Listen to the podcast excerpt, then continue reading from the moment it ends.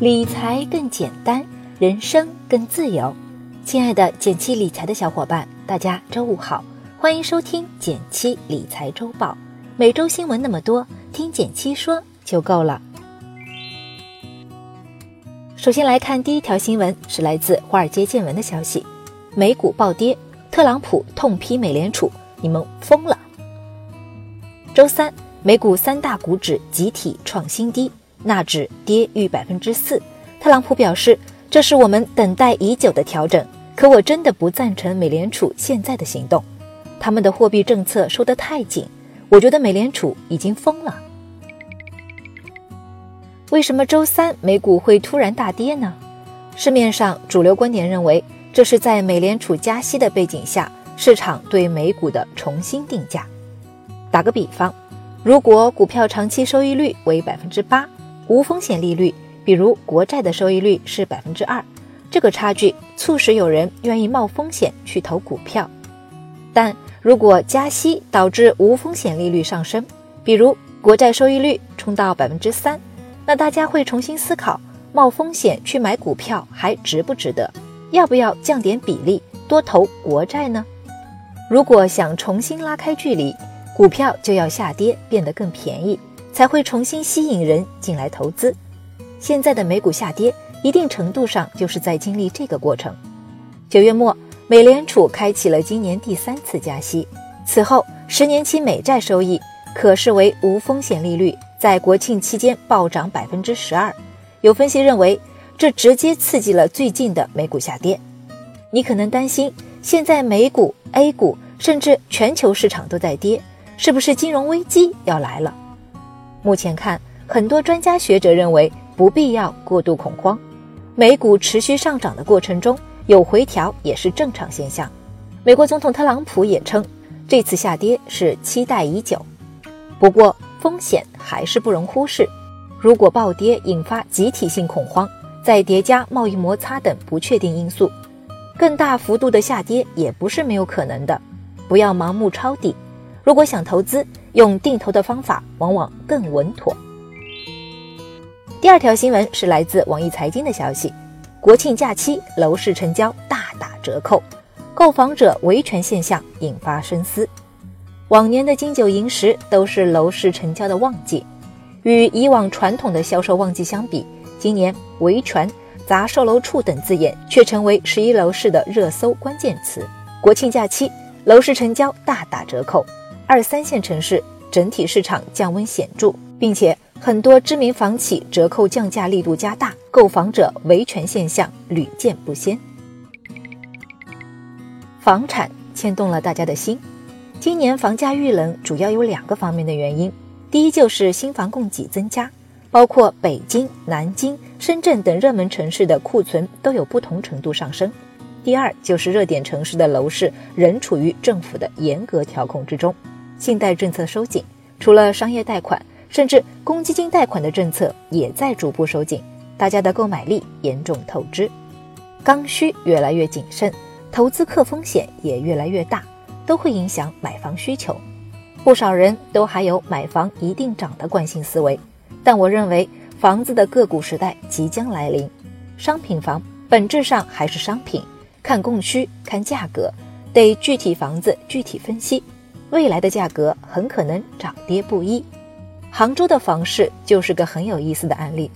作为经济强劲的新一线城市，过去几年杭州的房价却几经涨跌。零八年开始，杭州房市有段疯狂的上涨期；一二年则由于前期上涨过快，不少楼盘也出现了大幅降价的情况。而炒房客资金断裂、破产的案例也不是个例。而杭州房市再次恢复人气。则是二零一六年杭州召开了 G 二零峰会，杭州楼市又重回上涨车道，背后的核心基础还在于城市的发展和人口流入。回归我们自己要不要买房的问题，如果是自住的刚需用房，有能力就买，精选适合自己的房子是最重要的。但投资房的风险则越来越高，还是建议谨慎，尤其是高比例负债炒房，在目前的经济环境下。非常危险。第三条新闻也是来自网易财经，腾讯跌出全球市值前十。我们能买了吗？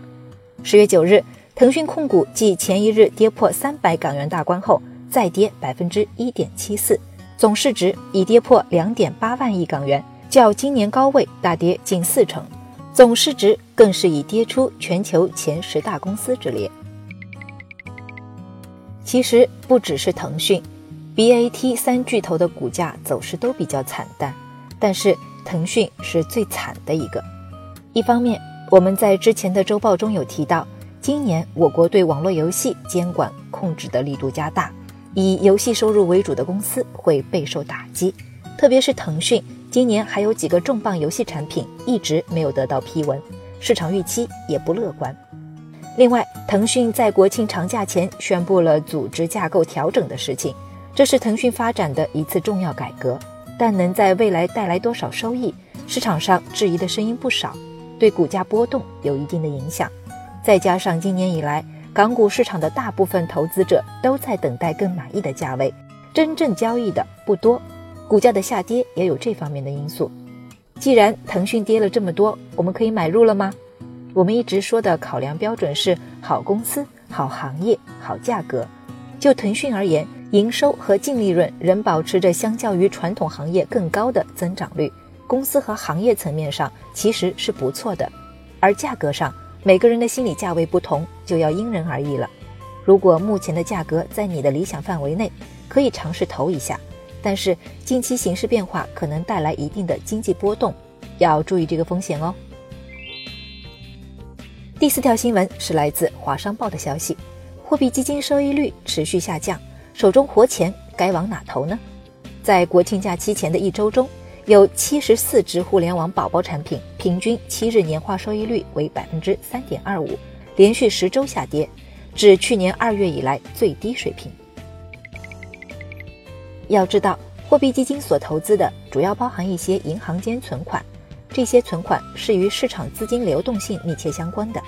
在市场资金整体比较宽松的情况下，货币基金利率持续走低也是可以理解的。除此之外，大家要理解的是，对于货币基金这种低门槛、低风险、高流动性的理财产品，百分之三左右的收益率可能才是常态。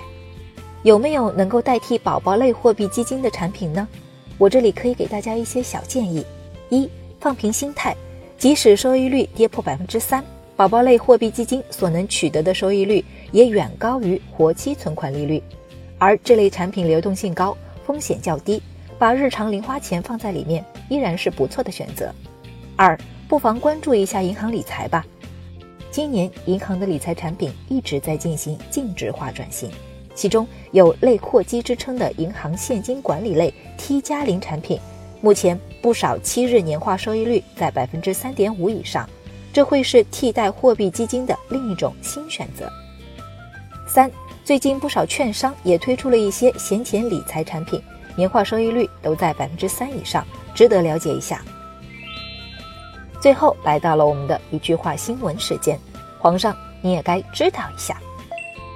来自网易财经的消息，国庆假期前后，厦门与杭州两城相继发布了有关人才落户的新政，两城市都将放宽技能型人才的落户条件。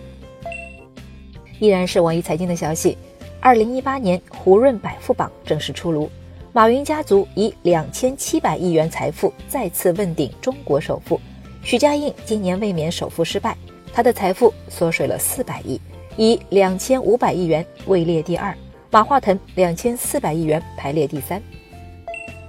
来自第一财经的消息，十月十二日，阿里巴巴集团宣布正式成立本地生活服务公司，公司将由饿了么和口碑合并组成。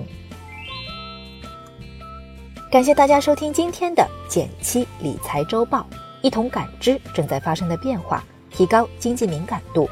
更多投资新闻解读及理财科普，欢迎关注我们的公众号“减七独裁”，简单的简，汉字的七，我在那里等你。